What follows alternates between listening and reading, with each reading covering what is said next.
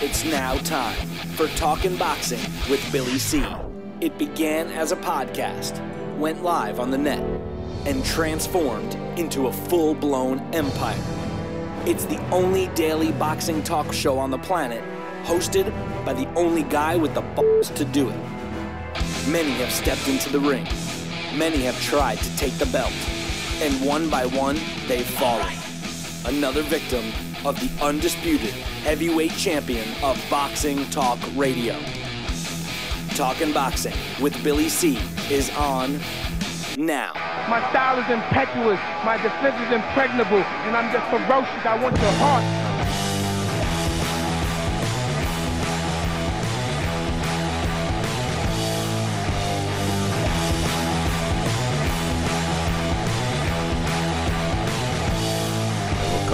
You live from the Billy C Studios in Lake George, New York. I'm Bill Calogero. It's time for the Billy C Show. Good morning, good day, good evening, whenever you're listening, whenever you're watching. I hope you're doing a-okay. Today's show is being brought to us in part by Sal's Neighborhood Pizzeria and Italian Restaurant located on St. Simon's Island in Georgia. Check out his website, www.salsneighborhoodpizzeria.com. Or give my man a call, 912-268-2328, 912-268-2328. Find out why I go all the way to St. Simon's for an authentic Italian meal. Today's show is also being brought to us in part by my book. Tom Molyneux, From Bondage to Baddest Man on the Planet, is available right now where all good books are sold, and you can get a copy right now while you're watching or listening to this show. Just visit our website, billycboxing.com, and click on the book. That's for a signed copy. If you don't care about a signed copy, hey, just go to barnesandnoble.com or amazon.com. Find out why I'm so adamant uh, about getting Tom Molyneux's story told. And uh, by the way, the holidays are upon us. If you're looking to get a couple of copies or more, drop me an email directly and I'll hook you up with a good deal. Billy at Talkin' Boxing. T A L K I N B O X I N G dot com. Um, coming up a little bit later, we got uh, Boxing Hall of Famer Larry Hazzard scheduled to join us. And speaking of Hall of Fame, uh, the 2018 Boxing Hall of Fame inductees were announced. Uh, we'll talk about that a little bit later. Uh, I got some other news. I got an update on the World Boxing Super Series I'd like to talk about. Uh, also, the fraud over in England, David Haye. We'll give you an update on him. Uh, and uh, big fight this weekend. Uh, today's uh, topic to kick off the show. Um, this fu- this weekend, this fight that we've been talking about uh, puts uh, you know two pound for pound fighters against each other, which is something that we're always looking to do. We're always looking to see these big fights. You know, this BS about uh, letting a fight marinate and this and that. Uh, you know, is such a crock of baloney because anytime there's a huge fight and everybody wants to see it, another fight will develop after that one. So there's no reason to put big fights aside for years and years, and then all of a sudden you get it and it's anticlimactic. Well, this weekend, uh, Vasily Lomachenko is putting his uh, uh, world uh, junior lightweight or super featherweight, however you want to look at it, title on the line against arguably another uh, top uh, uh, fighter in Guillermo Rigondeaux. The thing is, Rigondeaux is uh, much smaller. I mean, he's currently the WBA and IBO World Super Bantamweight champion. He's de- uh, basically moving up not one but two weight classes to fight Vasily Lomachenko. Today's first question of the day: Will this fight live up to the expectations? Joining me right now from St. Simon's Island uh, is my man uh, Sal Rocky Senecola, and you got uh, the sound echoing there, Sal. So you're gonna have to uh, uh, stop that, or uh, actually, uh, it just went away. So um, listen, Sal, I-, I wanted to know uh, magical touch. You got you got the magic. you got the magic touch. Um, my question to you is: uh, Do you think the Lomachenko Rigondeaux fight will live up to the hype? Yes, I think it will, Bill. Good morning. It uh, it's going to be a great fight. I do uh, I do see Lomachenko winning. It's going to be a very good fight, though. You're going to see a chess match. You're going to see some great exchanges. You're going to see each fighter trying to get inside, moving. It's going to be a, a, a tactical fight. It's going to be a, a heavy exchanges. You're going to see guys meeting in, meeting and ebb and flow of a fight. But uh, ultimately, I think Lomachenko will come out the victor. Right, but I mean, my question is, do you think it's going to live up to the hype? I think it's Is going to be a good fight. I think it will be a very good fight. I think we're going to see some really climatic rounds, and uh, uh, and as I was explaining, an ebb and flow. You're going to see uh, each fighter having uh, an opportunity to uh, land in some good shots, and uh, I think it will be a good fight. These are two fighters that aren't afraid to to exchange punches. They are defensively sound. They're also great in their positioning of, of getting in uh, and exchanging blows and, and trying to hit and not be hit. I think it'll be a very entertaining fight, a very climatic fight, and I do think it'll live up to the hype. You know, one of the things that you know we we've been hearing Vasily Lomachenko's name, and and and by the way, we're going to be breaking down and giving you our official predictions on this fight uh, later in the week. As you had heard, we will not be doing uh, uh, a live show tomorrow uh, due to the, uh, our holiday schedule, which yes, is it is upon us. But Vasily Lomachenko is a fighter that um, you know, as far as uh, super featherweight or junior lightweight, however you want to look at it, he's ranked number one in the world by the computer, and many people think pound for pound, he's he's one of the best fighters. Um, as a pro, he's only got ten professional fights, nine and one with seven knockouts. Uh, he did uh, contest for a world title in his, only his second pro fight and lost a very close split decision against Orlando Salido. Um, he does have some major wins. Gary Russell Jr., uh, Roman Martinez, uh, uh, Jason Sosa, Miguel Marriaga in his last fight. And, uh, you know, one of these fights that, uh, you know, we thought was going to be a, a really, as Sal likes to put it all the time, ebb and flow type fight against Nicholas Walters. Well, we also saw Nicholas Walters quit. A lot of people put Lomachenko up on the top. And, and, you know, they had him fighting these dream fights against bigger guys, et cetera, et cetera. And lo and behold, Rigondeaux pops up, a guy that uh, is is avoided uh, because of his talent in, in terms of boxing talent. He, he, he doesn't make for exciting fights. And uh, everybody's calling for the Rigondeaux Lomachenko fight before it was made. And when you look at it, Sal, Rigondeaux is being forced to move up not one, but two weight classes to fight Lomachenko. Now, I know these guys are, are smaller, um, you know, and, and a lot of times people don't feel that these weight classes are, are that far apart. But still, you're looking at, you know, uh, eight pounds uh, more, at least for the weigh in, that Rigondeaux is going to have to put on a guy that's known for his agility and and and you know boxing ability in terms of just the definition of sweet science. Uh, is this going to hurt him? I mean, um, even though he's uh, regarded as one of the best in his weight class, moving up two weight classes uh, to fight a guy, and by the way, uh, much younger than him. Rigondeaux's 37 and Lomachenko's 29. I mean, what what impact is that going to make on this fight? You know, Bill, I'm a firm believer. A fighter's got to know where he is at his best and the weight that he is fighting at. I mean, uh, a few times I fought as a welterweight, uh, junior welterweight, but my best weight fighting was between 135 and 138 pounds. And if I was fighting a welterweight fight, I wanted to go in that ring at about 138 pounds. It didn't matter. I was going to be at my best. And to me, eight pounds, 10 pounds, it, it wasn't. I, I gave way more than 10 pounds in several of my fights at times. It didn't matter. Um, I think Rigondeaux, he's got the frame where it, it, you're talking about eight pounds, yeah, two weight classes, yeah. Um, I don't think that's going to be too much of a of a uh, situation because he's he's got a hell of a fight ahead of him. I mean, Lomachenko is no easy task at any weight, so I don't think the weight is going to be an issue. I think he will be at his best, Rigondeaux, no matter what weight he comes in. He knows he's a professional. He knows where he feels most comfortable at. And if it if it is even a little heavier, maybe he's tearing himself apart to make the weight class he's in now. So maybe a few extra pounds on him will make him uh, at a comfortable weight where he could be at his best and have the most endurance and deliver a decent punch. I don't know. I'm not him. But what I would say is, I don't think the weight is going to be that much of an issue when you're talking about eight pounds. It's a lot of weight, though, Sal. And here's a guy that that has never fought. Um, I mean, since he turned pro, he's been fighting in the uh, super bantamweight division.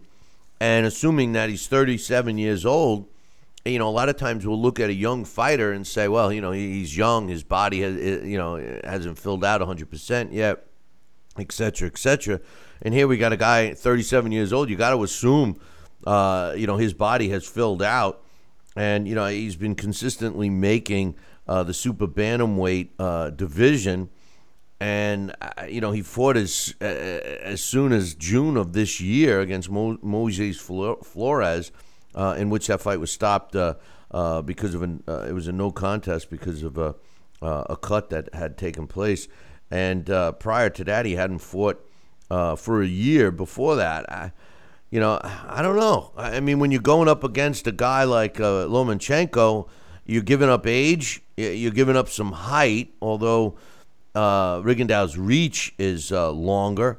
Uh, you're giving up uh, height and, size and age. Um, I, I, don't know. I, I, think I think if Rigondeaux wins this fight, more kudos to him. I I don't know. I, I, I think I disagree. Uh, very rarely do I disagree with you, but I, I think the weight is going to make a difference. I mean, considering these guys weigh the day before, so let's assume, um, you know, he's he's going to hydrate up anyway. Uh, in a normal fight in his in his uh, you know normal division, if we want to call it normal super bantamweight, he rehydrates right. on fight night. Uh, so let's say that that's a comfortable weight, and that falls to be you know, at the uh, junior lightweight limit, which is the fight, all of a sudden Lomachenko's going to be coming in uh, with a substantial weight advantage, you know, and, and they're both southpaws too. I mean, it, it brings a lot of questions in this fight, Sal. I admit it does bring some questions. I feel, and for whatever reason, for whatever variables might be uh, in this fight uh, that we have to consider, you know, I think it's going to be an entertaining fight, and I think that Lomachenko is going to come out ahead. But I don't think Rigondeaux is going to hurt himself by moving up a weight class or two. And I, I because of those those incremental weight classes being so uh, close with uh, with the with the pounds, we're talking about four, five, six pounds. Um, fighters can adapt to that, and I'm sure this isn't the first time that he uh, has trained, fought, or maybe maybe the first time he's going to fight at that heavier weight. But he's walked around, he's moved around, and I don't think he would be do, doing something for the first time if it was completely a new feeling and a new thing for him. I'm sure he's either trained at this weight. I'm sure he's either feeling comfortable at this weight because why did he have to take the fight two weight classes up? maybe maybe his he is mature. Maybe he is try, trying to see how he can um, uh, move, how his body reacts in a heavier weight class. And you know, th- those are things that we're going to find out this Saturday night. Yeah, but but Sal, uh, here's a guy in Rigondeaux who nobody wants to fight this guy for various reasons. Number one True. He he's good. I mean, yes, let, us put it up. Let's put. I mean, you could we could we could spin it any other way. This is a good fighter. It's a great fighter. Good fighter. You know, yes. uh, a, a well decorated amateur, and and it's transcended into the pros. Uh, so so right off the bat, you know, I, he has a hard time finding dance partners. You know, it, it, for his whole pro career, he's fought at this same weight class. Thirty-seven years old, moving up to fight a young gun. I don't know. I, I think that this. I, I think on fight night you're right. It, we'll see how he took the weight. But, you know, a guy that has been fighting as long as Rigondeaux uh, at a specific weight. Now, remember, these Cuban fighters, you know, they're, they're, at least when they were in Cuba, they're very disciplined. I mean, he's still disciplined, but we have seen some other Cuban fighters come on over here and, and their discipline goes out the window. Uh, but uh, uh, Rigondeaux is a disciplined fighter. Uh, you know, he, he's a talented fighter. I, I don't know. I think that the issue here is going to be the size difference. I really do. And I, I think that Rigondeaux is going to have no problem making weight. I think he's going to feel comfortable, just like all those uh, points you made. Uh, but it still is the first time. You know, here's a guy that we are used to seeing with, uh, you know, fluid movement. Uh, he's hard to hit when you're standing right in front of him. Uh, you know, I mean, his his body is like a slinky. You know, I mean, his his his waist is right there, and you still can't hit him.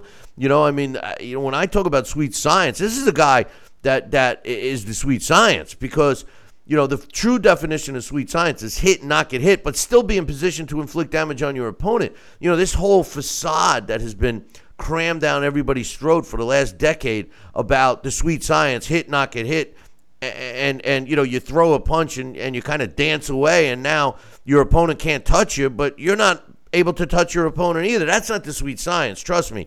And uh, Rigondeaux does display the sweet science as does Lomachenko.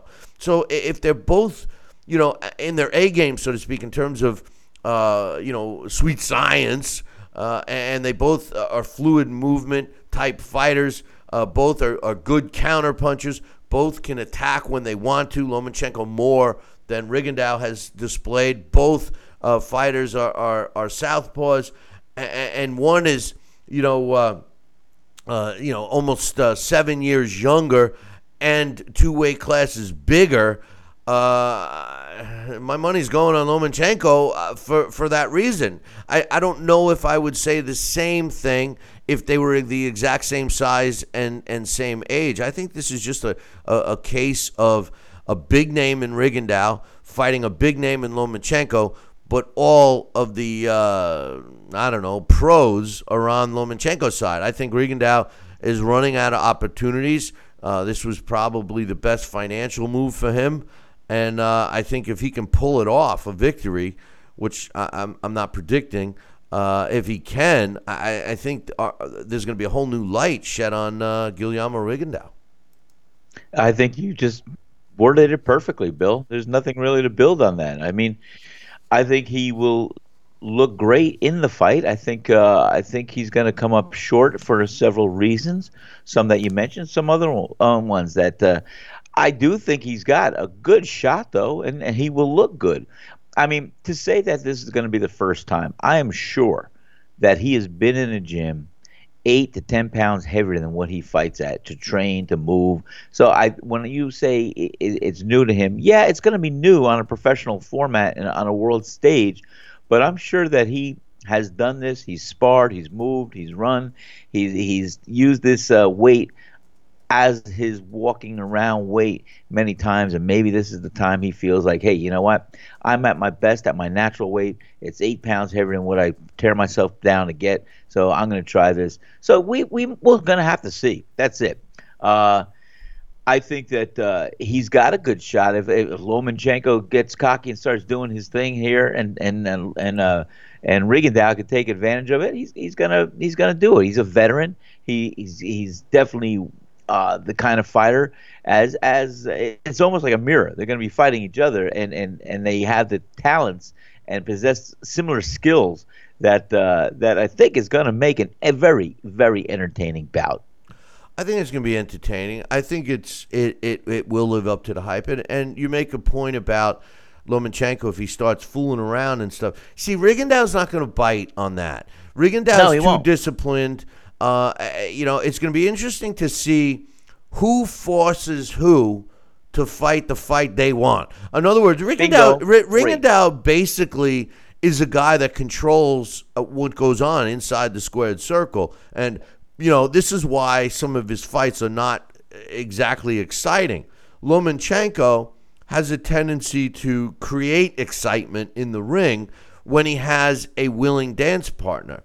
Uh, I'm not so sure Rigondeaux will do that. Now, as far as Lomachenko goes, um, you know, I, I, don't get me wrong. I, I love Lomachenko, and I, you know, I like Rigondeaux too. I, you know, I just think that in today's world of boxing, the one pet peeve, I mean, I have many pet peeves in the sport, but but there's You'll the one that that haunts me the most is that there's always there's always a tipping of the scales, and I know we're talking about weight, but that's not the scales I'm talking about. Um, I, you know, there's always a tipping of the scale in a, in a sense where one fighter has got the odds stacked in his favor, and in this case, it's Lomachenko. Now, the the promoter of this fight is Top Rank. It is going to be on ESPN, which is great, and Rigondeaux believe it or not, is still being promoted by Roc Nation. They're co-promoters of this, which You know, we were talking about that uh, promotional company the other day, but uh, uh, you know, I, I mean, all the concessions seem to be in Lomachenko's favor. Now, FYI, there is a rehydration clause of some kind uh, in this fight, so uh, Lomachenko's not going to be able to rehydrate and come in 20 pounds heavier. Uh, so, I, I, mean, I guess that is uh, a pro in one sense. But uh, the other the other thing that I'm curious to see is how they go against each other, considering they are both southpaws. Generally, when you see a southpaw fighter, you're always wondering, uh, you know, how they're going to fight uh, when they're fighting an orthodox fighter. But the truth of the matter is, is most most southpaw fighters have a lot of experience against orthodox fighters because that's generally who they fight. It's the other way around that's rare when you see two southpaws fight. I mean, what's your thoughts on that? It's a good point, but as I said, these guys are seasoned pros. They've had uh, how many amateur fights before, and uh, I am sure that they've been sparring uh, with fighters that can uh, go back from orthodox to southpaw. I'm sure. Uh, don't be surprised if each of them are going to try and do that to throw off the other. So I, I think that I think that they'll they'll dance the way they can, and uh, it's not going to be that difficult they're, like I said, if they were inexperienced, if they uh, didn't have the kind of resume on their records, then I'd have a question. But uh, these guys are experienced; they know what they're doing, and it's gonna it's gonna look like they're just natural dance partners. I agree. I think that uh, it's going to be a very entertaining fight, uh, contrary to what some people believe because of Rigondeaux. And I do think it will live up to expectations. My concern like I've been pointing out for the last 10 minutes, is uh, the weight and age and all of that. You know, it reminds me of my favorite uh, short story, A Piece of Steak, written by Jack London. And uh, it was all about youth versus age, and youth always prevails. We are going to take a short break. When I come back, the 2018 International Boxing Hall of Fame inductees. Some I like, one I don't. I'll be back in two. Billy will be right back.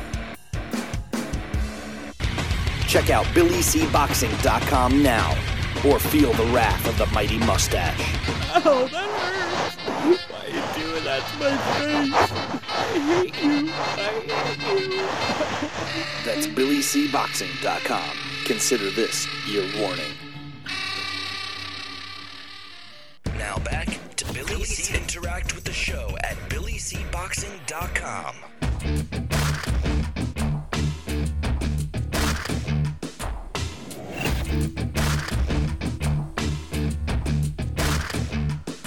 And we're back. You're watching and listening to the Billy C Show. Glad you could be with us today. We're talking about, well, just before we went to break, we were talking about the big fight this weekend uh, between uh, Rigondeaux and uh, Lomachenko. It's going to be on ESPN. Uh, definitely uh, a, a, good fight to watch. Do we? I think it will live up to the expectations. So does Sal. Uh, so make sure you tune into that one. We'll be talking more about that and breaking it down later in the week. Uh, but uh, the International Boxing Hall of Fame made their official announcement yesterday for the 2018 inductees.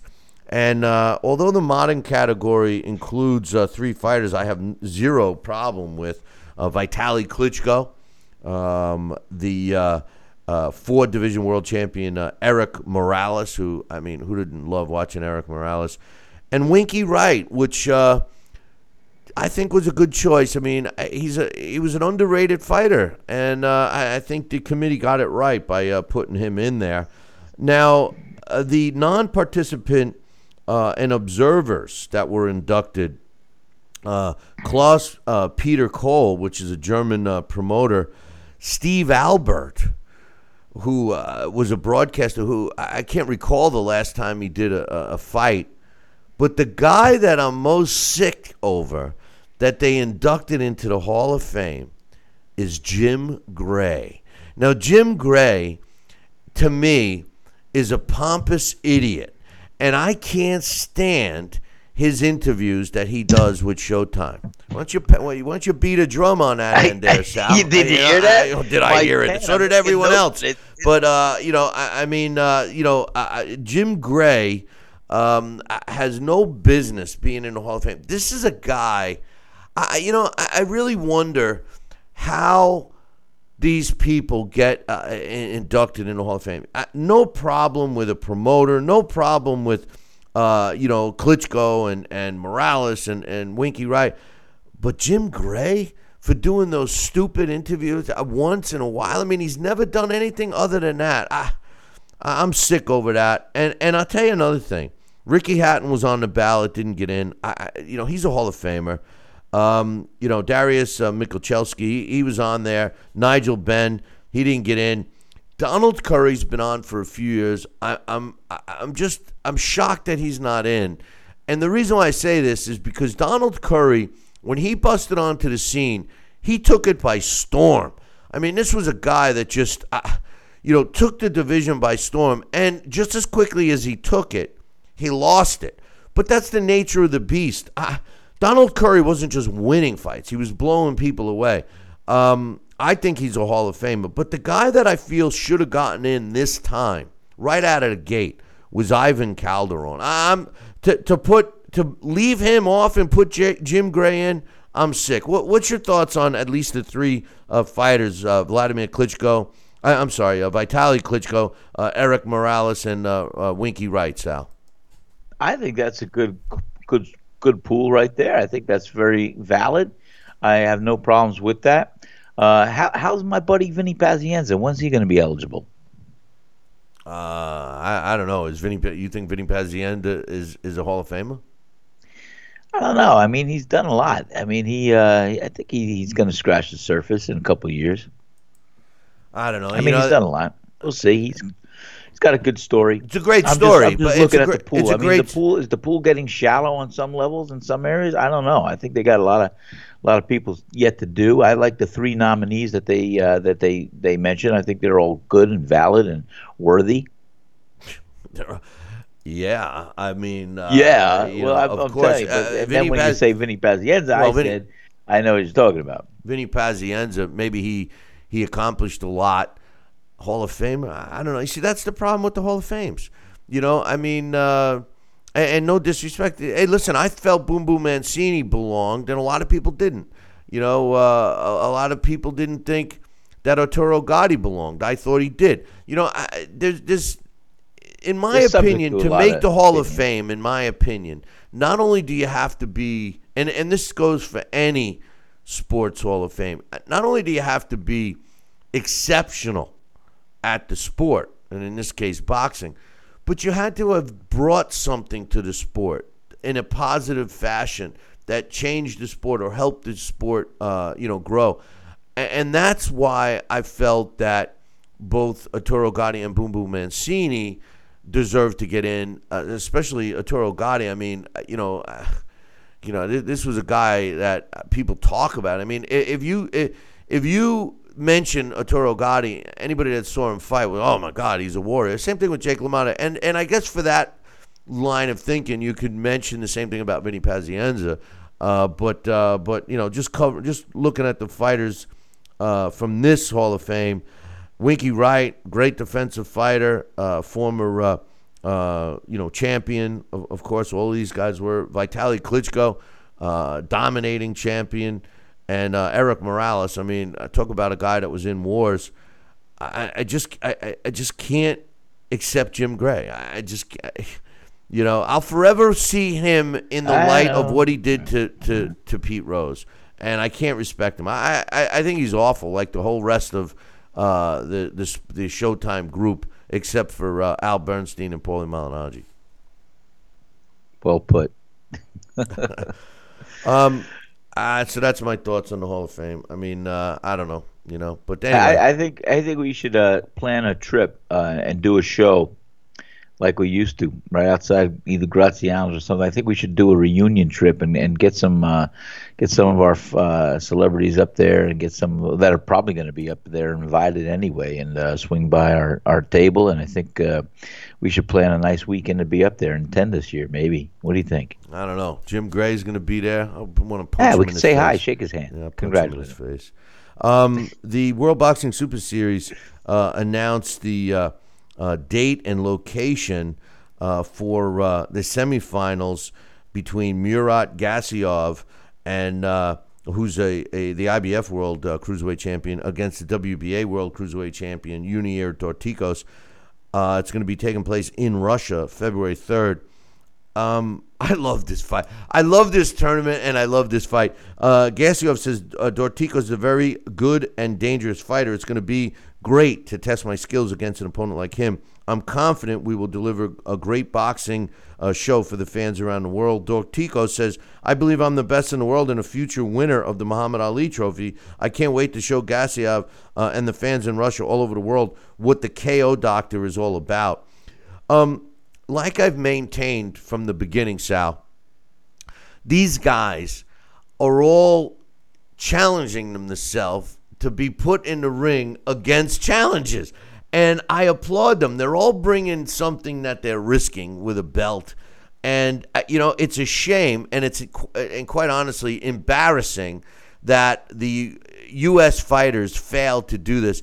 And I think it's a reflection on the U.S. I mean, think about it. You know, the U.S. has become uh, you know, oh, don't want to offend anybody. Oh, don't want to take any chances. Oh, you know, uh, lazy is a great word. And now we have to have these other fighters from other countries showing that they have the you know whats to step in the ring and they, they want to do it the old fashioned way. They want to prove they're the best by fighting the best. The titles are secondary. Uh, you know, all the risks, uh, rewards, all of that stuff.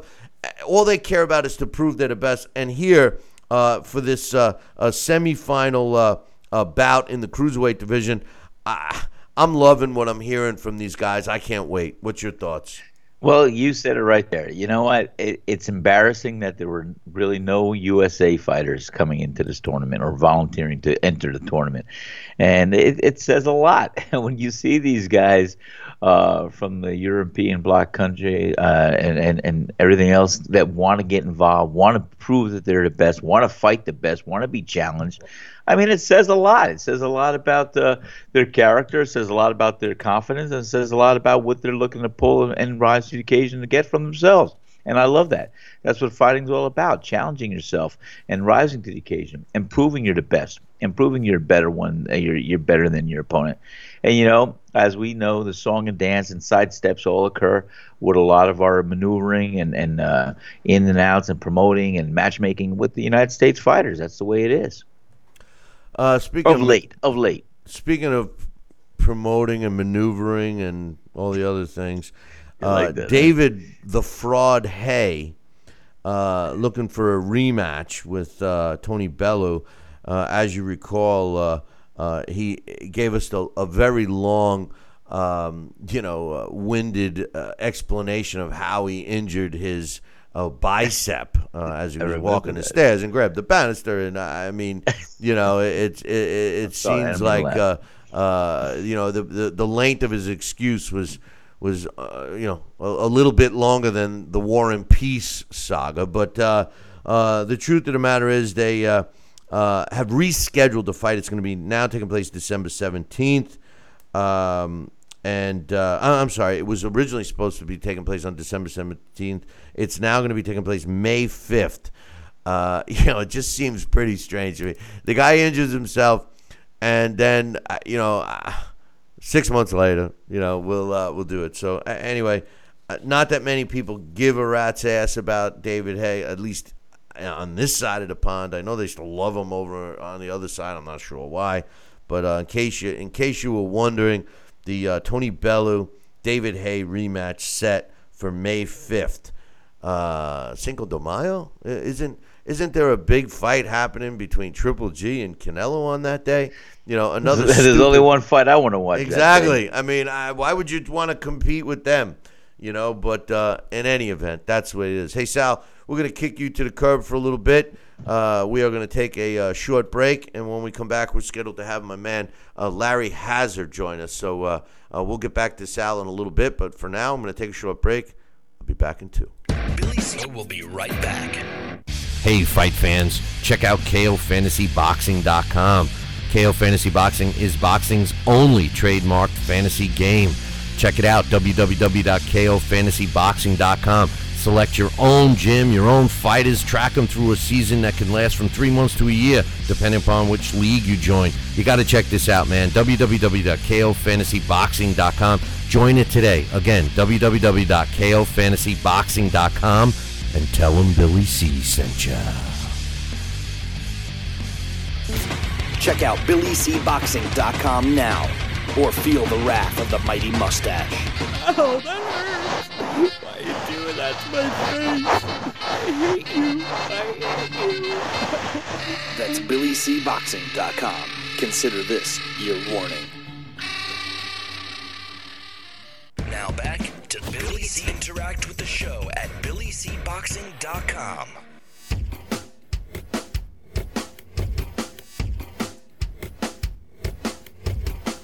And we're back. You're watching and listening to the Billy C Show. Glad you could be with us. And uh, with us right now, Boxing Hall of Famer and New Jersey Boxing Commissioner, my man Larry Hazzard. Good morning, Larry. Hey, what's up, Billy? What's happening, baby? Uh, same old, man. Same old. Uh, me, I'm getting old. That's that's the same old. But uh, uh, anyway, last weekend, Miguel Cotto uh, fought uh, what he's calling his last fight, and I, I personally didn't give uh, Saddam Ali much of a chance. And the way I saw that fight was um, pretty much how the judges saw it. I, I think they finally got it right.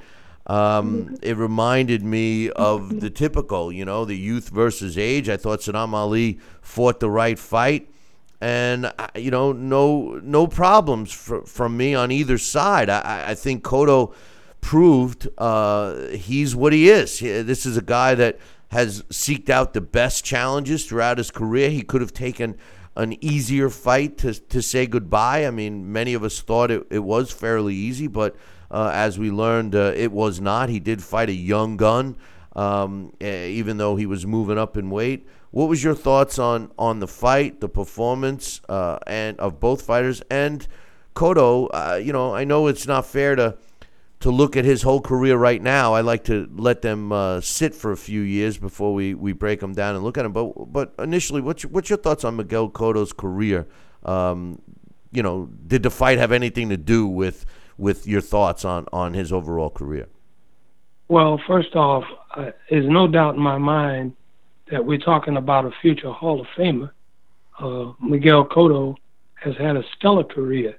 If you look at the fighters who he fought, and not just fought when these fighters were old, he fought these guys when they were in their primes. Some he fought even more than once. And he was able to always bounce back and remain among the elite of the fighters of his era. So, without a doubt, I think that uh, we, we're talking about a future uh, first round Hall of Famer in Miguel, Miguel Cotto. As far as this fight with Saddam Ali, um, as you said, Billy, he could have picked an easier opponent. Um, I'm not, I'm not ex- that extremely high on Saddam Ali, but I think he is a, a good fighter. Personally, I don't think he's going to hold that title, that 154 uh, pound title. I don't think he's going to hold it uh, for a long time. But he put in a good effort and a well justified win against Miguel. Um, I think that Ali has to focus a bit more on, you know, being able to uh, follow up on on some of the situations where he had he actually had Cotto in trouble two or three times, and it seems like he he uh, chose to stand back and admire his work instead of finishing him off. You know, all of the great fighters, all of the great fighters, uh, when they got you in trouble, you didn't they didn't let you off the hook. So I think that he comes up short in that category, and I think that you know he's going to have to uh, learn to be able to take those chances uh, when he gets a fighter hurt. You know, I listened to him say, you know, something about he didn't want to uh, uh, chance getting caught or get hit or whatever. Well, you know, that that's not the attitude that goes into becoming a great fighter. But I thought it was a, I thought it was a very entertaining fight. Not a great fight, but a good fight. And I thought that Cotto, um, you know, he has picked the right time to retire. Uh, you know, he seems to be financially uh, set. You know, he has his own promotional entity uh, that he's developing. So I think this is a good time for him to uh, hang him up and uh, you know go on to bigger and better things. But I thought it was a good fight. I thought he has uh, put in a good performance. Uh, he didn't make up any excuses as to why he lost, although you know he suffered the injury, but he didn't he didn't use that as an excuse.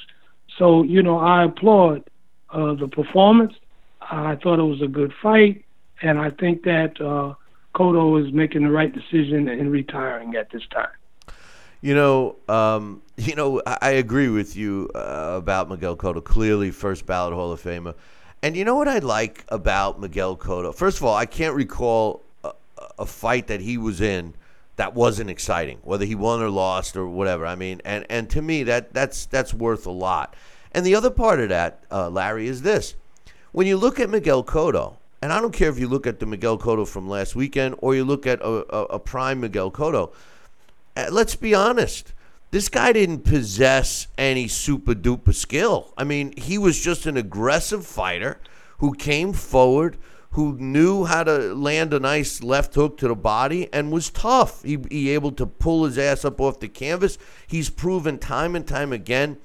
Not only does he have heart, uh, but determination and, and will, and, and, and he comes from behind. I mean, this is this is a threat. I mean, listen, we can use that that term for a lot of fighters. But uh, is there another fighter that comes to mind when you think of throwback fighters than Miguel Cotto? I mean, at least you know from this day and age.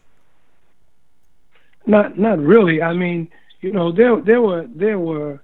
Uh, I, I often think of the Philadelphia, the old Philadelphia fighters, um, the way they came. You know, you you you had a whole slew of guys from yesteryear who weren't great fighters. Some never even became world champions, but they they kind of remind you of the uh, Miguel Cotto type. You knew that whenever they went in, anything could happen. You you know there was never a dull moment. They always gave 100%, and I think the the major element that are, that most, if not all, of these fighters possess was that they saw themselves as fighters, as professionals. They were well conditioned. They they welcomed the challenges, and you know you had to bring it to get it when you fought these guys.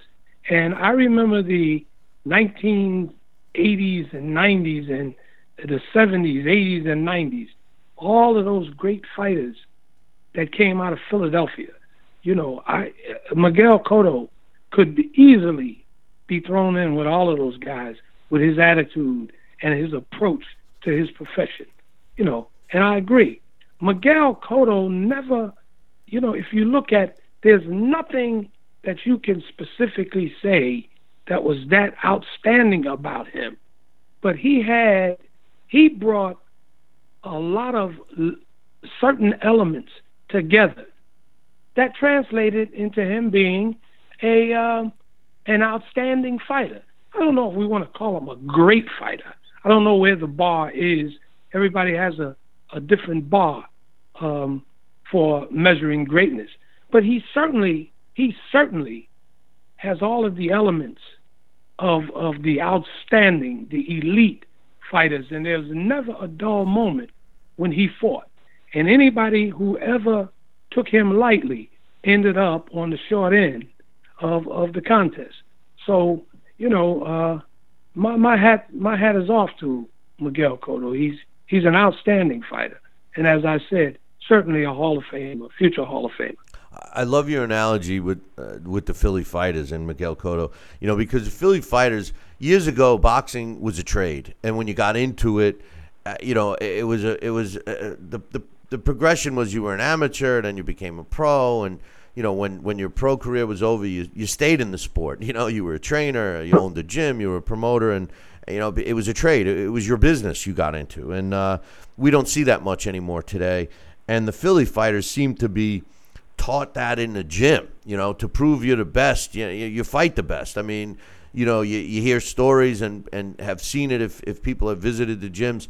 Uh, there's better fights in the in the sparring sessions in Philly than than there are uh, in fights that we watch on, on the cable networks these days. You know, so one thing I wanted to add about uh, uh, Saddam Ali, I agree with you about him being short lived in this weight class, and, and the reason is when you look at the 154 pound weight class there's some monsters in there right now, which I can't even believe make the weight. In Charlo and Hurd, those two guys uh, come uh, to my mind uh, right now. They look like uh, light heavyweights or cruiserweights when they're in the ring. So, and Saddam Ali, although he looked big against Cotto, Cotto's not a big guy. He's not even really uh, a junior middleweight. So I, I, I agree with you there. And and one last thing I want to ask you about Saddam Ali, and and the comment you made about um, him uh, taking his foot off the gas pedal when he when he had Miguel Cotto hurt. You know, I was talking about this the other day, Larry, and you know, I, I truly believe it. And I say this about, you know, when Floyd fights guys and uh, when he used to fight guys and, and you know, they win the lotto to fight Floyd. And, and, and I look at it that way because they just landed a fight that um, is is life changing in terms of money.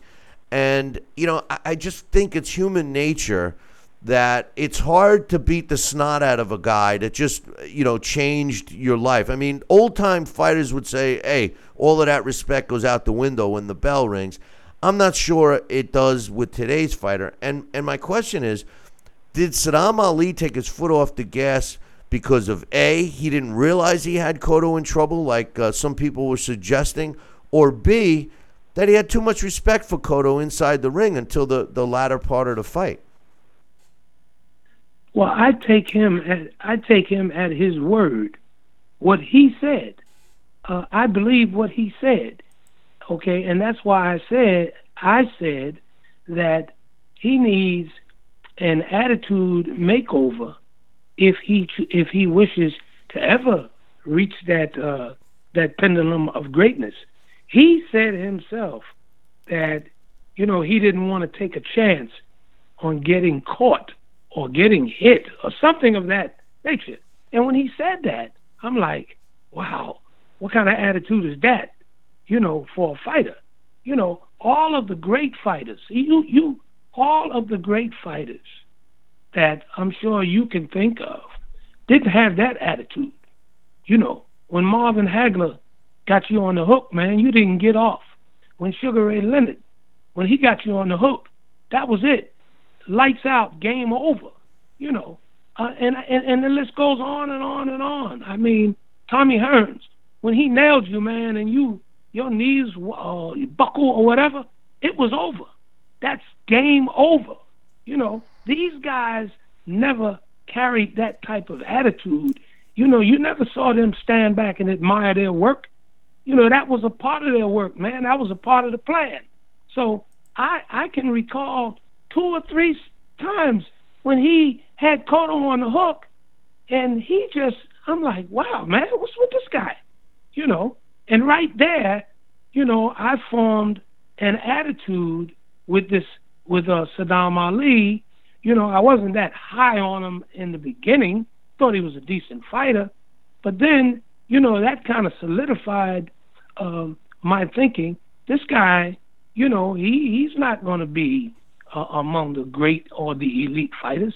And if he wins, he ain't going to hold his title long. I I form I formulated that opinion of him, you know, as the fight wore on. All of those elements that I look for to help me determine where a fighter is going in the future. You know, what kind of future do you think this guy has? You know, if he does he need a new trainer or does he look like he really has the potential to be a great one? You know, I couldn't give him any of those check marks just because of that. And then when he openly admitted that he didn't follow up because he was a he didn't want to take a chance. Well, you know, that that's the way I see that, man. I, you know, you know, I, I, I just I'm not that high on him just because of it. So I I take him at his word that that that's the reason why he didn't follow up had nothing to do with respect for Cotto, had nothing to do with gratitude or anything of that nature. You know, I thought the turning point in the fight for Saddam Ali was when Cotto rocked him, and and and usually, and I think it was in the eighth or ninth round. I, I can't remember, but usually when a fighter, I mean, how many times have we seen it?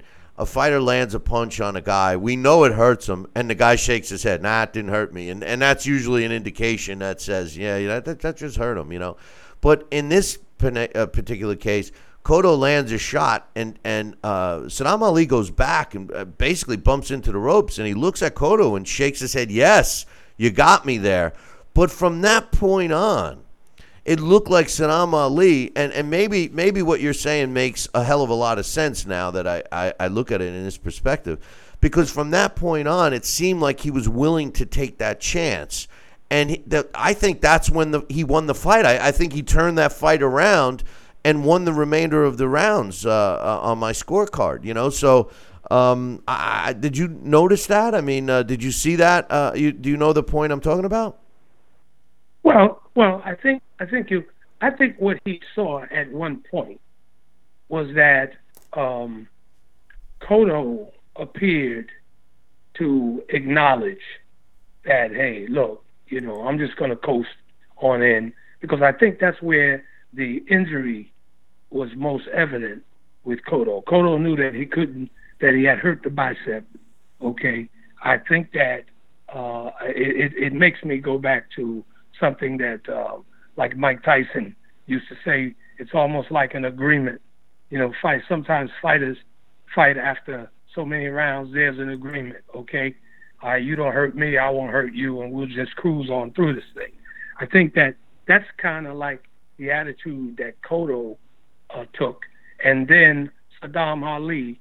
It's kind of like he knew that uh, Cotto had, for lack of a better term, given up it was toward the end of the fight, and so now he just turned it on a little, but he never really he never really hit the gas pedal and tried to take Cotto out because toward the end of the fight, I mean, he just pulled away. Right. You know, it was obvious that he was winning the fight. He was going to win, unless you know the the judges went the other way. So I think that they kind of had like an un, you know, like an unspoken agreement toward the end of the fight, and that's the way it is. One one last thing on this fight, and we'll move on you know, it's really sickening to watch the uh, commentating on on the bigger fights these days because it's so obvious that they're biased. The the the the biggest example of this in that particular fight was the punch that or let, let me rephrase that the swing that Saddam Ali missed Cotto by a mile. Now I'm I'm not ringside, Larry. I, am I'm, I'm not even in the stadium. All right, I'm watching on my couch with a scotch. All right, and uh, I'm sitting here and I saw that punch didn't come close. And what do I hear from the announcer? Oh, what a down goes Saddam Ali. What he gets rocked, he's down, right? And and uh, Max is going, oh, that was just. And Roy Roy, who I am sick of, says, I don't think he landed that And I'm sitting there going, You're right, Roy. I'm screaming at the TV. And it took them until they watched the uh, replay to realize. And then even my man Harold Lederman is still saying, I, I don't know what they saw, but I saw him knock the punch. I'm saying, man, it wasn't even close. Did you did you see it like I saw it or what? It wasn't. The punch wasn't even close. It wasn't. Okay. It wasn't close. Wasn't close, right? It wasn't even close. I mean, you know, when you get to these commentators now, don't don't get me started on these. I know, guys, I know, okay? I know. Because because this this this Kellerman, that guy, I don't know, it's something about him that just irks me with everything that he says. Okay, but just, you know, don't don't don't get me started on those guys. I know, I know. It's it's hard. I usually listen to it with this. I can't listen to the other guy uh, um, on uh, on Showtime, Ronaldo. I, I, I just can't. I, I mean, he's he's he's I, I just can't listen to him. But let's let's move on. International Boxing Hall of Fame announced, and this is actually what a segue. They announced their um, Hall of Famers: uh, Winky Wright, um, Erik Morales, uh, Vitaly Klitschko. I have no zero problem with any of those guys.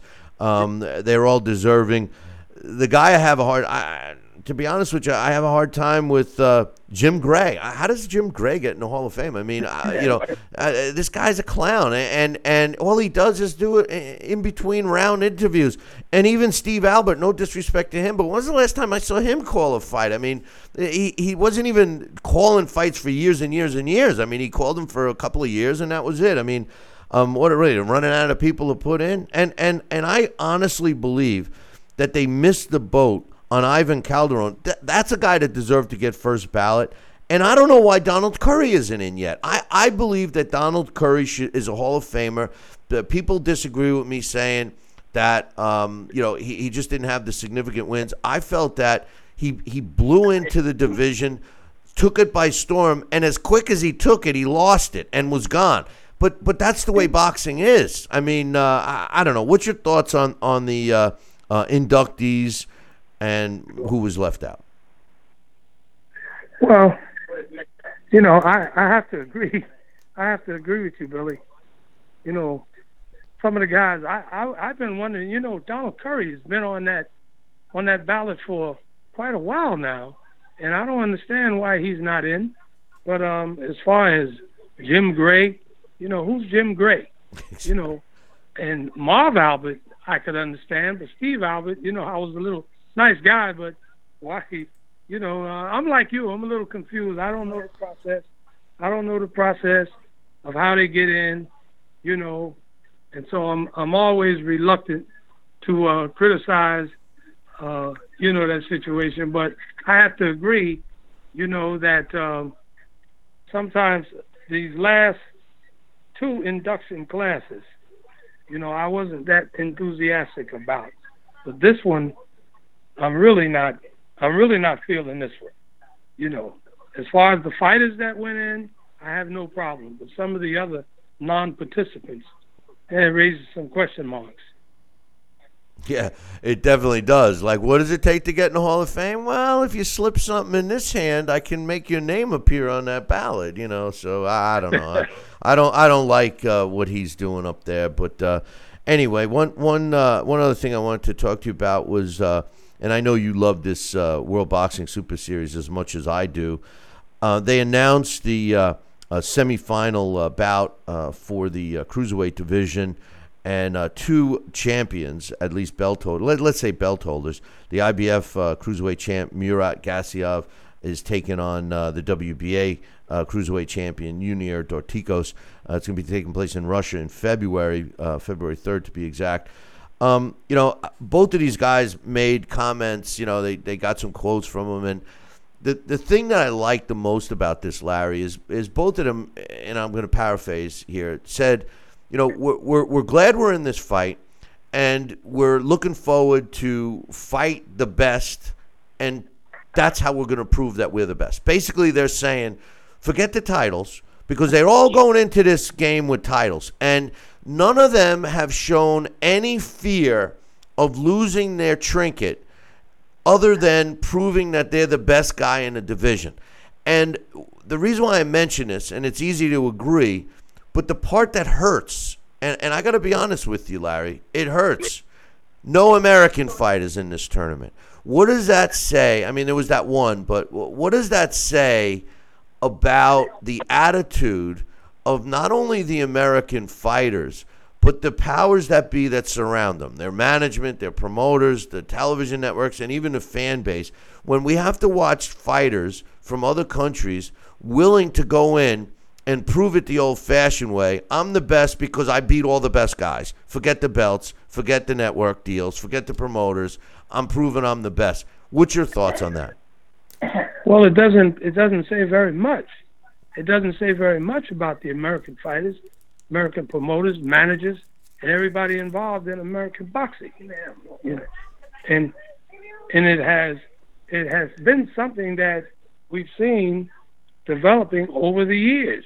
You know, if you look at boxing overall, the sport seems to be almost like it's being taken over by the foreign fighters the superstars of boxing, you know, more and more, you know, seem to be the foreign fighters now. And the American promoters seem as if they've given up on the talent that's here. And I think that a lot of that is resulting from the amateur programs, the Olympic programs, and you know uh, the grassroots boxing programs. And unless we begin to put more energies into developing these, uh, you know, our amateur fighters, okay, and bringing them up and developing them, and a whole change of attitude in the boxing industry here in this country, you know, eventually we're not going to see many uh, American superstars, you know, in the in the upper ranks of boxing. That's my feeling. Yeah. Well, you're right because you know they coddle them and protect them so much that they are actually shooting themselves in the foot because they're not they're not putting these guys in fights that would gather and and and create a fan base. One last thing, Larry, uh, before we let you go. Um, you know, it's it's a pretty uh, pretty close that Anthony Joshua is going to be fighting uh, Joseph Parker next. But some of the comments in the uh, press uh, coming from uh, Deontay Wilder and the rest of his team is saying that you know he this is a guy that's saying that he's being ducked and everything else, and it's basically come out now that the issue is is the the purse split, and that Deontay Wilder is uh, is demanding at least at this stage um, a 50-50 purse split to fight uh, Anthony Joshua. In my opinion, I think that that's ridiculous because Anthony Joshua uh, is is the guy in the driver's seat. I mean, this is a guy that can you know not have to fight Deontay Wilder, and he draws and makes all this money wherever he goes. Deontay Wilder has yet to make two million dollars and really doesn't have a large fan base. Uh, you know, uh, you, you know, uh, d- does it justify a 50-50 split in your opinion? Hey, look, Joshua was the man, and especially if they have, if that fight is in Europe, you know, there's no way he's going to give uh, Deontay Wilder 50-50. Okay, but I think that that's just a ploy to get as much as they can. Okay, and eventually it'll settle for something like a 70, uh, 60-40. Okay, because the fight has to happen. Okay, so I think they're just holding out to get as much as they can. But I can't see um, Wilder warranting a 50-50 split against Joshua. No way. Well, well here, here, not going to happen. Here, here's the other thing that I was talking about yesterday. You know, Deontay Wilder is really in a win-win situation here because let's say he accepts a fixed amount, which I think he should. I, the rumor I had heard at one point he was offered seven million plus the U.S. TV rights or whatever. Let's say he takes that, and even if he loses the fight, Larry, as long as he puts up a a good showing, this guy becomes a multi-million dollar fighter every time he steps in the ring after this. You know, he'll be making twice as much of what the maximum he's made already by by eating some crow and and fighting, you know, uh, for what he might not think is fair, but way more than he's ever made. I mean, this is the part I don't understand that these so-called advisors or managers or promoters aren't explaining to the fighters from a business sense. From a business sense, you create value in yourself, and even if you lose, as long as you put on a good showing, you just upped your purse value.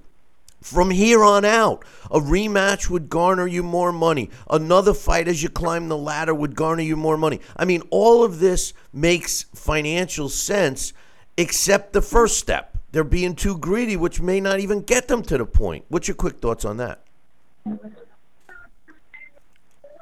Well, you're absolutely right. You're absolutely right, Billy. Um, first off, that's an attitude that I think should be permeate should permeate in in all of these major fights. These guys, they you know, they get greedy, they get greedy, and um, they don't realize that a good performance in a first fight will certainly warrant another fight. Okay, get as much as you can the first time out. Okay, put in a great performance, and you're gonna get you're almost guaranteed a rematch in a fight like that. Okay, and so like you say, you know, you put in a good performance, you're guaranteed a multi a multi fight deal in your next one, and you can walk away and maybe even a third fight if you could put in another good performance. So sometimes it's better to just take a little bit less the first time out, okay, and you cash in in the end instead of trying to hit a home run the first time out. Put in a sloppy performance and you lose out altogether. So I agree with you 100% on that. Yeah, they uh, they need to make that fight, and uh, hopefully we'll get to see that one, uh, you know, middle of next year. But Larry, appreciate your time, my man. Enjoy the fights this weekend. We got Lomachenko against Rigondeaux, uh, and uh, I'll be Yeah. looking forward to your comments on that next week. Okay, Billy. All right, my man. You have a good one. Okay. That's uh, Boxing Hall of Famer Larry Hazzard giving us his thoughts on uh, Cotto and uh, some other stuff. So, uh, hey, who does it better than Larry? Huh? Nobody. I'm going to take a short break. When I come back, uh, Sal and I are going to talk about some emails. We got uh, our first top fights of the year uh, that we're going to read to you. So, uh, from uh, a listener. So, don't go anywhere. Uh, we'll be back in two. Billy C will be right back. Part of the Billy C Boxing Network. Check out BillyCBoxing.com now or feel the wrath of the mighty mustache. Oh, that hurts. Why are you doing that to my face? I hate you. I hate you. That's BillyCBoxing.com. Consider this your warning. Now back to Billy, C. Interact with the show at BillyCBoxing.com.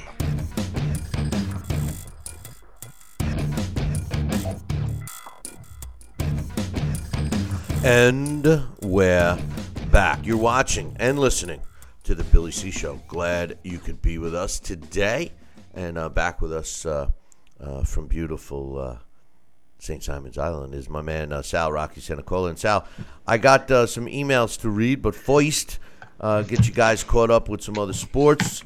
In the NBA, the Raptors beat the Suns 126 113. The Thunder beat the Jazz 100 to 94. And the Wizards coming back from a pitiful performance.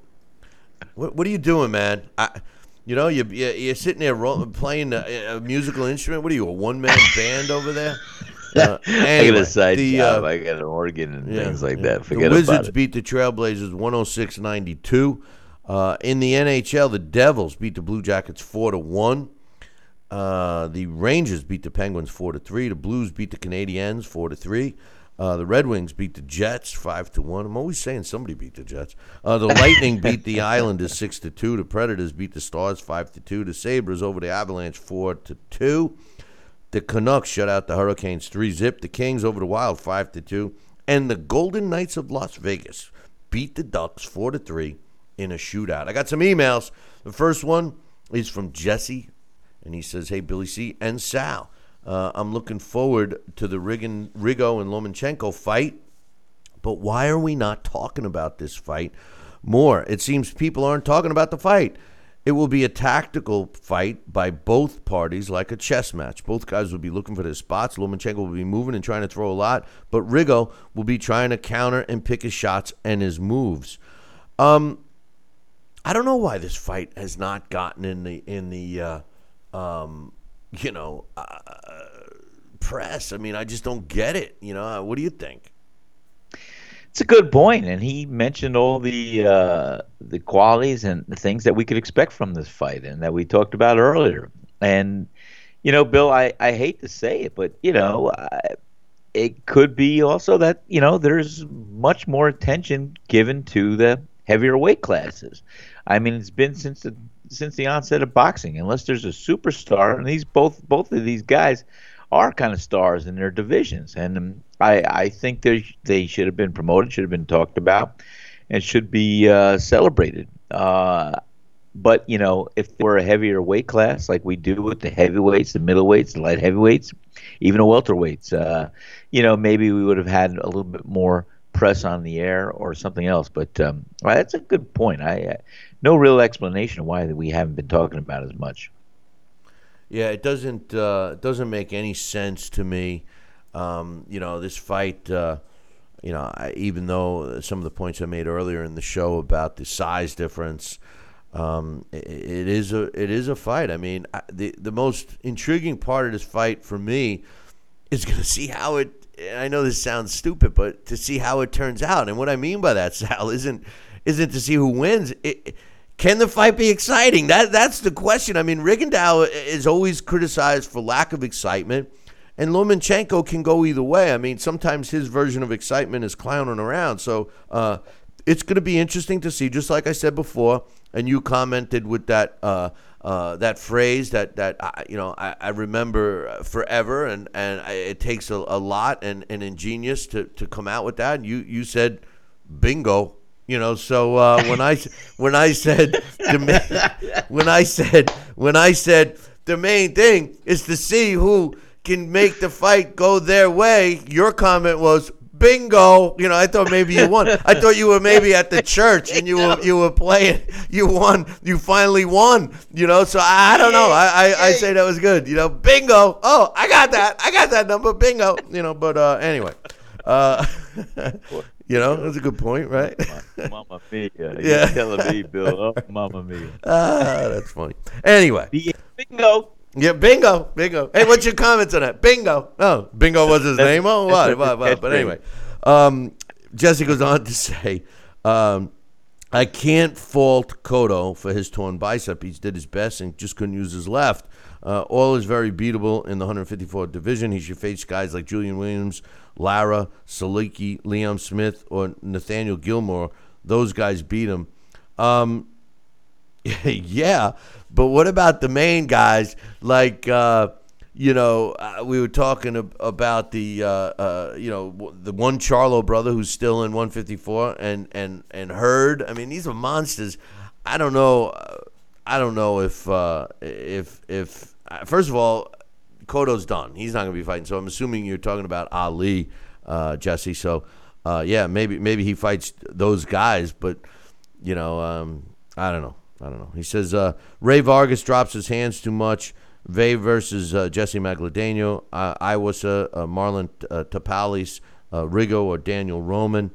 Um, Rey Vargas is kind of freaky, don't you think, Sal? I mean, a guy that weighs 122 pounds, he was what, eight feet tall, you know, and and he, and he didn't look like a skinny. He didn't look that skinny. I, I was amazed that he weighed. one- I, I'm saying to myself, how can this guy weigh, even if he's dehydrated?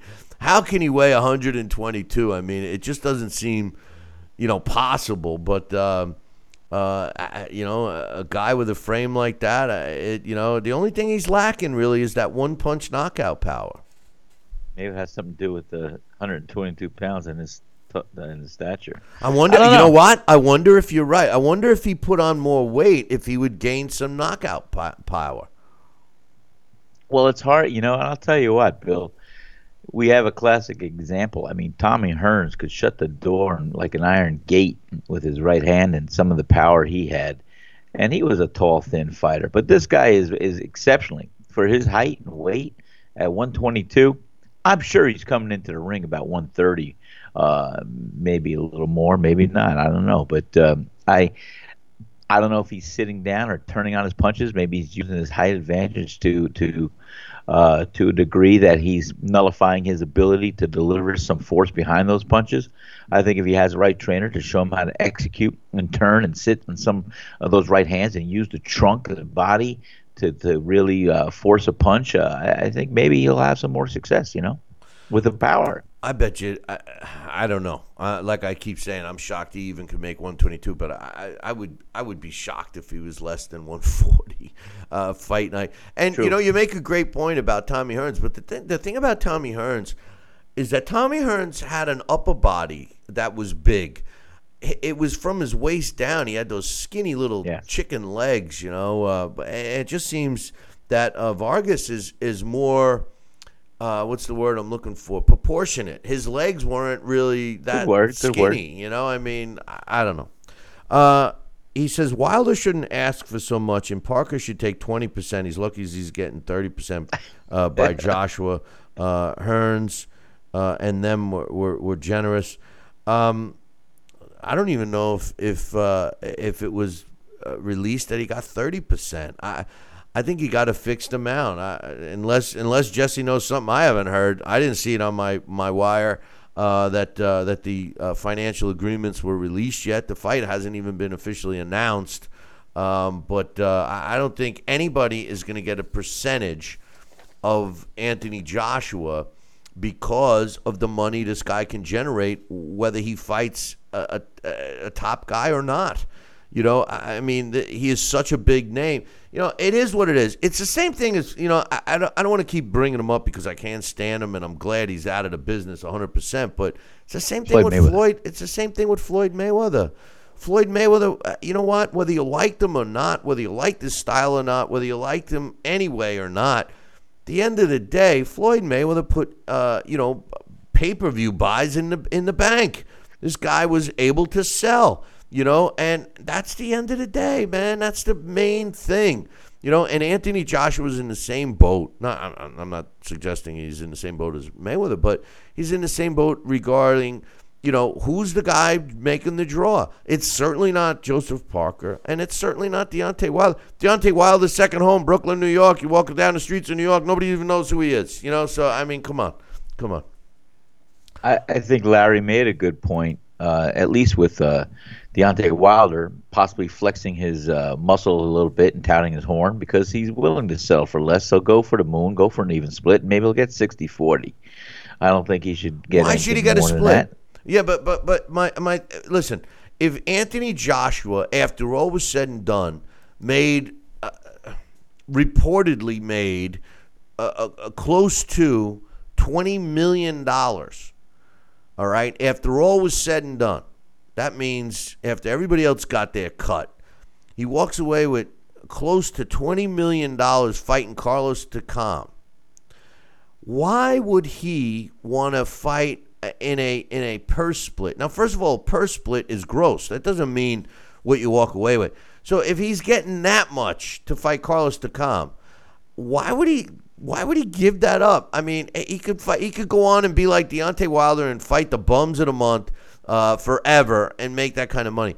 You know, a, a guy like Deontay Wilder who's never made two million, ten million i- is is way more than two. You know, and he creates value in himself. Forget Joseph Parker. The fight that, and I don't mean to discredit Joseph Parker because eh, you know, for all we know, Joseph Parker could I'm go in there and knock out Anthony Joshua in one round. You know, but but but the the fight that we all want to see is Wilder against AJ. And, you know, i- if money is going to prevent it from happening, or if they're going to pull the old let's let it marinate, they're, they're doing this, the sport a disservice, in my opinion, Sal. I do. I, I agree with you, and I think that this is the fight that everyone wants to see in the heavyweight division. Uh, they could add the fluff, they could add the stuff, but this is the meat of the matter. This is what we want to see. This is what the fans want to see. This is what the, we need to see sometime in 2018. You know, maybe uh, Deontay Wilder could just just say, "Hey, give me 10 million. I don't care what else happens. And you know, this way he'll feel satisfied. He doesn't know any percentage. Just give me 10 million dollars. That's all I want. Boom. I'll fight anywhere. I'll go to uh I'll go in orbit. I'll go on the moon. I don't care where. And we'll do it. Take your 10 million, divide it up, do what you got to do, pay your taxes, take care of your trainer, your training camp, your manager, and you know what? You'll still have money left over to enjoy. More money than you ever made in your entire life. Put together. Another email. This one's from my man Coach. He says, "Hey Billy C, why doesn't boxing drag in hand shot taking IV IV user?" Uh, let me start over. It's a it's a tough sentence you got here for me, Coach. Why doesn't boxing drag in hand shot taking IV using Mayweather for alleging he carried McGregor in his pro debut? Imagine if Tom Brady openly said that they held back scoring or LeBron James said he skimmed points, there would be fines and all kinds of investigations. Shouldn't Mayweather be investigated, questioned, or there be some kind of inquiry made? Is there any integrity left in boxing? That said, how about Luis Ortiz supposedly just being cleared by the WBC for a failed drug test in which he still is suspended by the WBA, yet he returns this Friday night. Where else but on an Al Haymon Premier Boxing Champions card? Um, you know, I, I, I, I totally get where coach is coming from here, Sal. Uh, it is kind of strange that uh, you know Mayweather uh, said that, but you know, not that I want to defend Mayweather. It's it's been said a lot in the sport of boxing that certain fighters carried others. Um, you know, uh, one that comes to mind uh, you know, in, in back in the old days. I mean, uh, you know, um, fighters. Uh, ben, uh, Barney Ross uh, fought the the windmill Henry Armstrong, and Henry Armstrong was at the end of his his career, and Barney Ross carried him for for a while, you know, and admitted it. So, I- you know, the the only problem I have with Mayweather saying this uh, is that it does seem like they make special, uh, you know, uh, uh, things for Floyd. You know, like the IV that Coach mentions. Uh, he's allowed to take steroids in his hands. You know, and, and nobody ever says anything. He rarely gets as much much testing done as it seems for his opponents, at least publicized. And for him to say that he carried McGregor, it, the way I look at it is more of a slap in the face for all the people that shelled out a hundred bucks to watch it. You know, so and and and nothing for nothing, uh, but he probably just uh, ruined any you know possibility of a rematch. Not that I want one, but uh, No, and, no, no, and, no, no, and, no, and no. the and the uh, uh, and, and the analogy coach made with the other sports is 100 percent true. What's your thoughts? It's true. I mean, you know, if we looked at isolated incidents, I mean, we could tear it apart and everything else and, and look at why, why, why. I mean, it's the game of boxing. There's there's these private concessions. There's these things that happen, and uh, there's there's money under the table. There's a lot of things. Hey, guess what? I never said I still have a real hard time seeing that Lomachenko got a world title fight and a second fight out of the gate. I mean, what does that say to everybody else ranked before him and that put the dues in, everything else? I mean, you know, I, it is what it is. It happened, but uh, you know, it's uh, those. It's just one of those things. Like I said, there's private concessions made every day in a game of boxing. It's the world it is. I asked everyone yesterday to start uh, submitting your uh, top five, uh, you know, uh, fights of, of 2017. Sal and I both agree that 2017 was a tremendous year for the sport, um, and um, I, we got our first one. So if you have your list, and you can go more than five, if you have a top ten, and, and they don't have to be all the big, huge fights. It, it could be a fight that you saw in a club show, uh, at a club show, and you know, just what's your opinion of the top five fights of 2017? Uh, email me, Billy at Talkin Boxing, T A L K I N B O X I N G dot com. We got our first one, and it's from uh, my man Matt Quinn out of Buffalo, New York. Uh, he says, uh, Hey, Billy C., this is my first time writing in, but I love your show, and thank you and your team for doing daily boxing talk. The sport of kings deserves the attention. Well, we certainly appreciate that, Matt.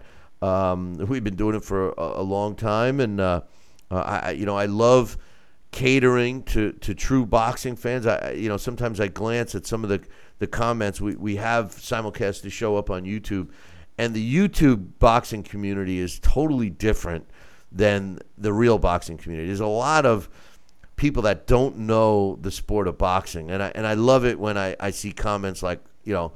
Sal and I don't know the sport, or we're amateurs, or we're this or that. What did you, know, see that, I- I- Tommy? you never told me. yeah, I know I never told you, but I have. You know, I've been in. You protected involved, me. You I've been carrying in, me? I've been in. Ba- yeah, I'm carrying you. I've I've been I've been involved. Bingo. I've been in. Uh, I've been, I've been involved in this sport over First 30 base. years. Uh, I, 35 now, and and, and I, I, you know, um, I, I think I know a little about it. But anyway, uh, he says, uh, Matt says, to me, 2017 was a tremendous year for boxing, despite a few black eyes. And in parentheses, he says Triple G won that fight. He says great matchups, uh, television deals bringing fights back to the masses, and large scale boxing tournament in the World Boxing Super Series make me tremendously excited to be a fan and look forward to 2018. As my excursion this year, uh, as my final excursion this year, I will attend the Lomachenko Rigondeaux fight. I hope that fight tops all uh, a layout below. And please note my bias to fights that I was in attendance to.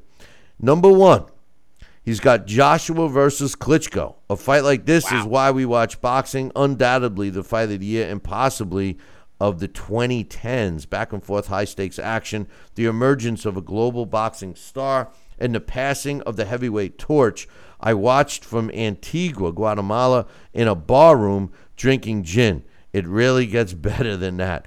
Um, I love this guy. I I, I want I like uh, in Buffalo, New York. guy, Bill. I, I know in Buffalo, New York. Matt, come on. Why don't you come and see me at Turning Stone, man? It's halfway between you and Oh. me, man. Come on. Anyway, he says, and and listen, Anthony Joshua and Vladimir Klitschko, great fight, definitely deservingly uh, of uh, uh, 2017 top fights of the year.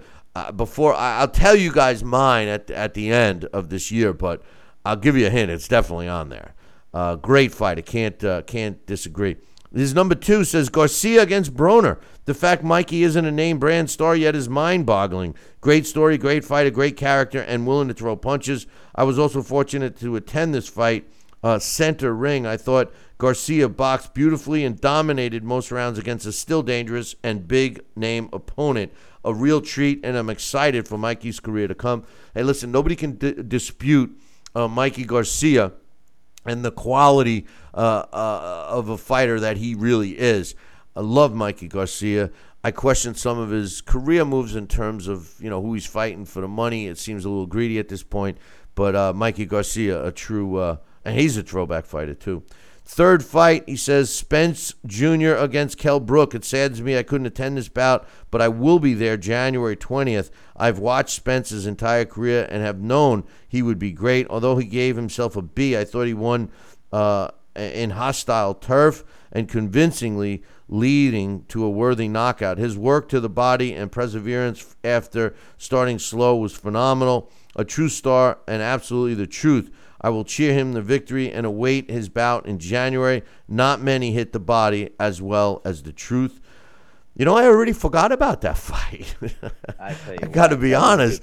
Uh, I, I'm I glad like Matt uh, brought that up. I mean, uh, you know, Errol Spence, uh, he's he's on the cusp. He's- I mean, the the fight we want to see him against is Thurman, and I'm just wondering if Thurman will man up and, and fight I Errol don't Spence. know. That's a tough one. I see Errol Spence uh, being a little.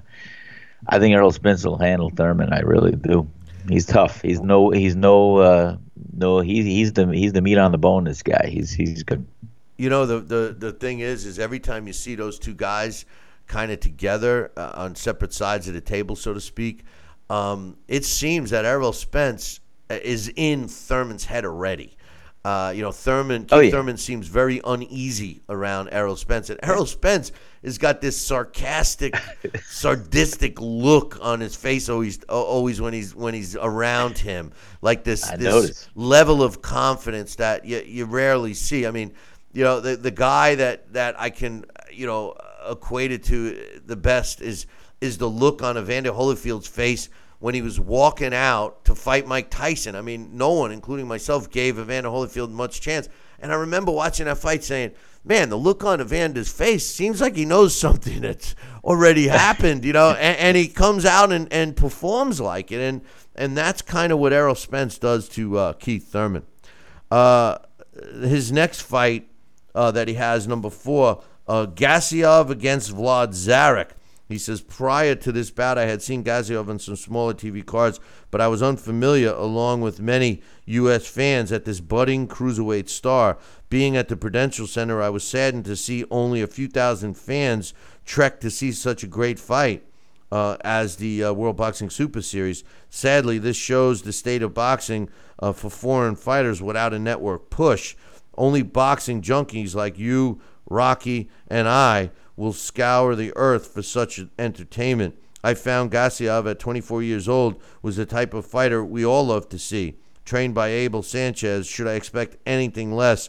The wicked body shot and takedown by Gassiev was great to see from only a few rows back. In addition, this bout is leading us to a matchup with Dorticos on February 3rd, which is sure to be interesting and lead to a phenomenal uh, WBSS World Boxing Super Series final.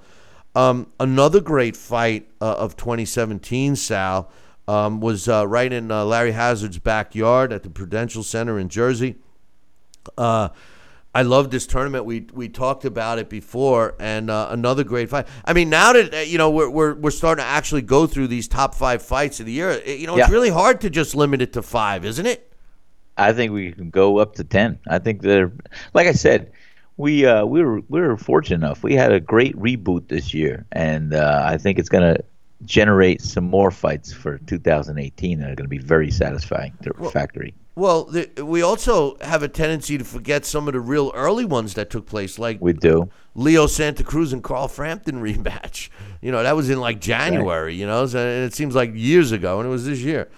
Um, and his last fight, you're going to love, but we're going to take a short break before I read it. So uh, uh, don't go anywhere. I'm going to give you the fifth fight that my man Matt Quinn sent us uh, as per my request to send you, to send me the top uh, five fights, uh, in your opinion, that we've had uh, in 2017. And don't limit it to five if you can't. If you got more than five you want to mention, lay 'em on me. I'll be back in two. Billy C will be right back.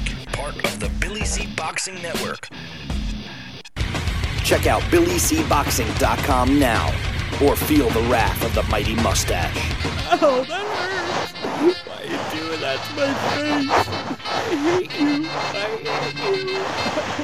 That's BillyCBoxing.com. Consider this your warning. Now back Billy, C. Interact with the show at BillyCBoxing.com. And we're back. You're watching and listening to the Billy C Show. Glad you could be with us. And uh, I'm uh, about to read the fifth of the top five fights of 2017 as seen by my man Matt Quinn. Don't forget, email me your top five, or if you have your top 10. 2017 was a great year for boxing. And uh, my man uh, Matt has sent us his top five, and they're all very good, especially number five. Sal, are you are you ready Yes. for this? Are you ready for this? I'm literally at the edge of my seat. Bingo! Well, here it comes. That's your new name, Sal Bingo Senacolo. Easy, easy. Matt's fifth uh, fight uh, of 2017 is top five. Number five, Lemieux versus Stevens. He says, I was in attendance ringside at the turning. Here he is. He goes to the turning stone. I was in attendance for that fight too, Matt. Why didn't you come by and say hello, man? Jeez, this guy, you know, what, what is it? Uh, is, is it, you know, I shower. I shower. anyway, um, he says, Lemieux versus Stevens. I was in attendance at the Turning Stone for this fight, which produced one of the best knockouts of the year. Yeah, we all thought he killed uh, Stevens. I was actually next to Stevens' brother, who was yelling, screaming. All of a sudden, Stevens gets put to sleep, and you know this guy slipped out the back. But uh, uh, he says, uh, although not a normal high-end HBO bout, I found this was a great match for fans of old school slug-it-out boxing. At the time, Lemieux was still coming back from a Triple G uh, beatdown, and he entertained fans with a phenomenal knockout and slugger ap- action. This knockout performance on HBO led to some additional matchups, and finally a WBO uh, title fight uh, on December 16th. Sitting next to rowdy French Canadians was a tremendous time uh, at a great bout. I know Lemieux can be seen as one dimensional, but at least I can count on him to throw and entertain. Um, Good great point. job, Matt, and uh, I I uh, appreciate it big time. And I hope to see you at the fights. A great list. If you have your list, uh, send them to me, Billy at Talkin Boxing. That's T A L K I N B O X I N G. Uh, dot com. Uh, you know, 2017 is quickly uh, coming to a close, and uh, we had a phenomenal year.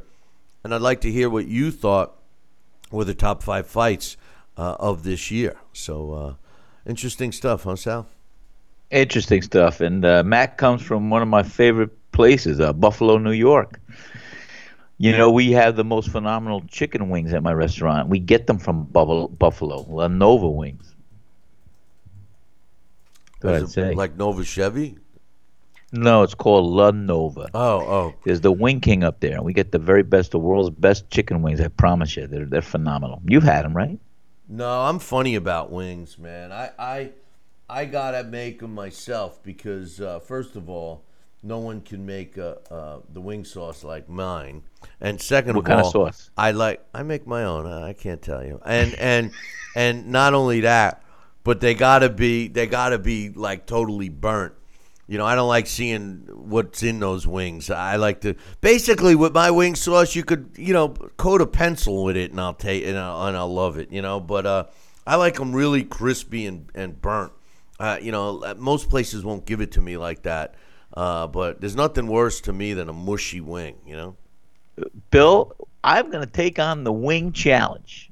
When you come down, the next time you come down, and I hope it's going to be in January, I am going to cook you personally some of our chicken wings. And I promise, I'm either going to serve them with a uh, a chick. Uh, I got a beautiful barbecue glaze. No, I got a chick. Uh, Hot bourbon. sauce. I got a all I want, glaze. all I eat is hot sauce. So, okay, I got hot sauce. I might try slip in one with a bourbon glaze that I do. But other than that, I'm telling you this. I promise you, Bill, promise you, that you will absolutely devour and love our wings. And we get them from Buffalo, New York every week. bingo, bingo.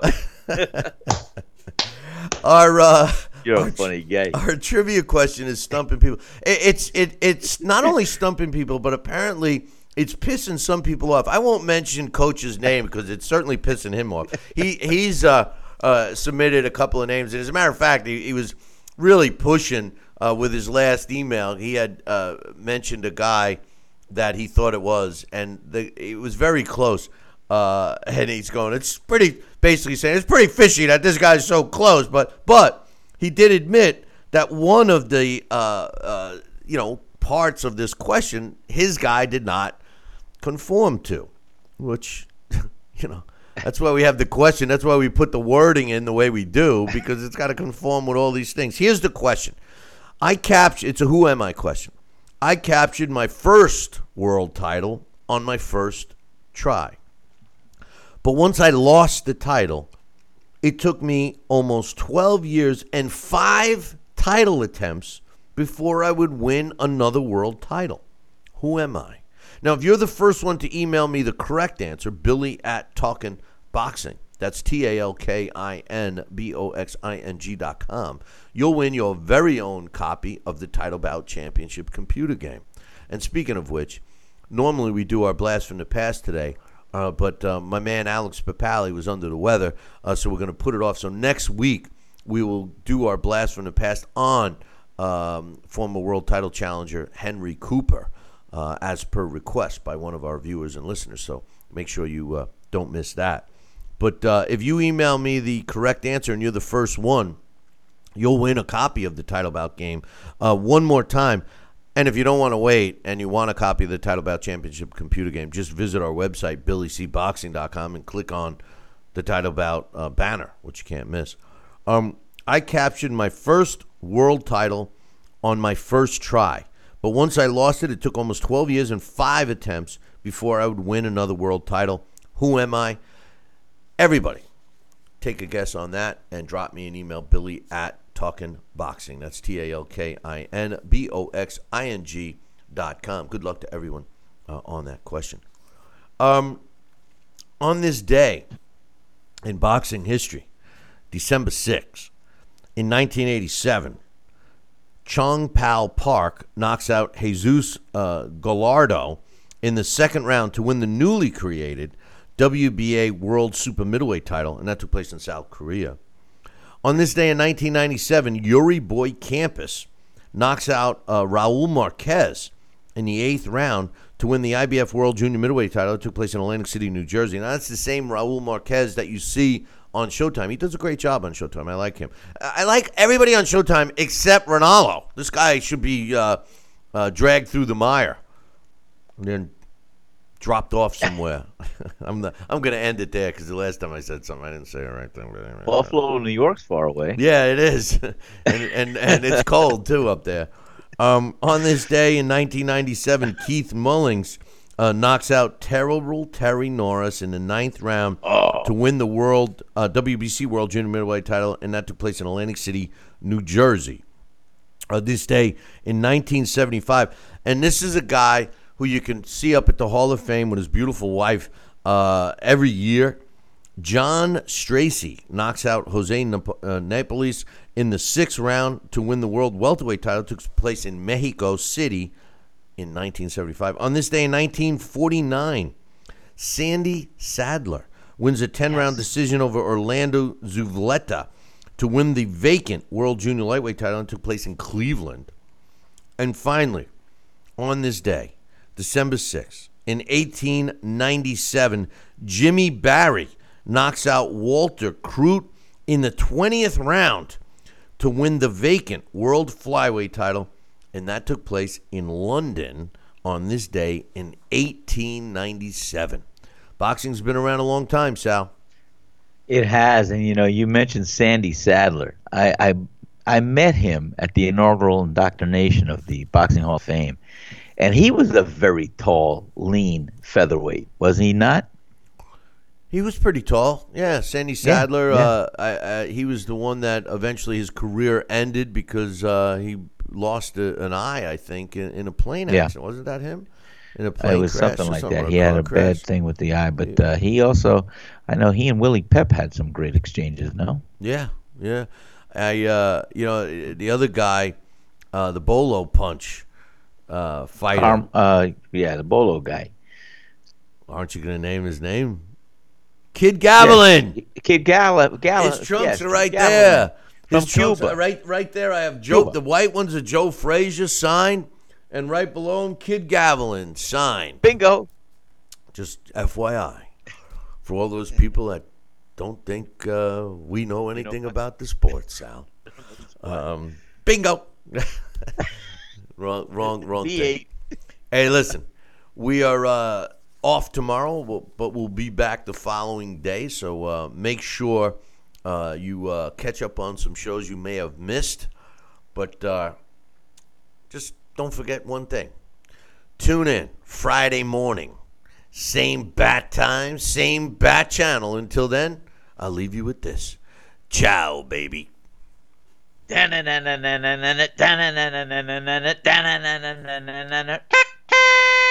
Da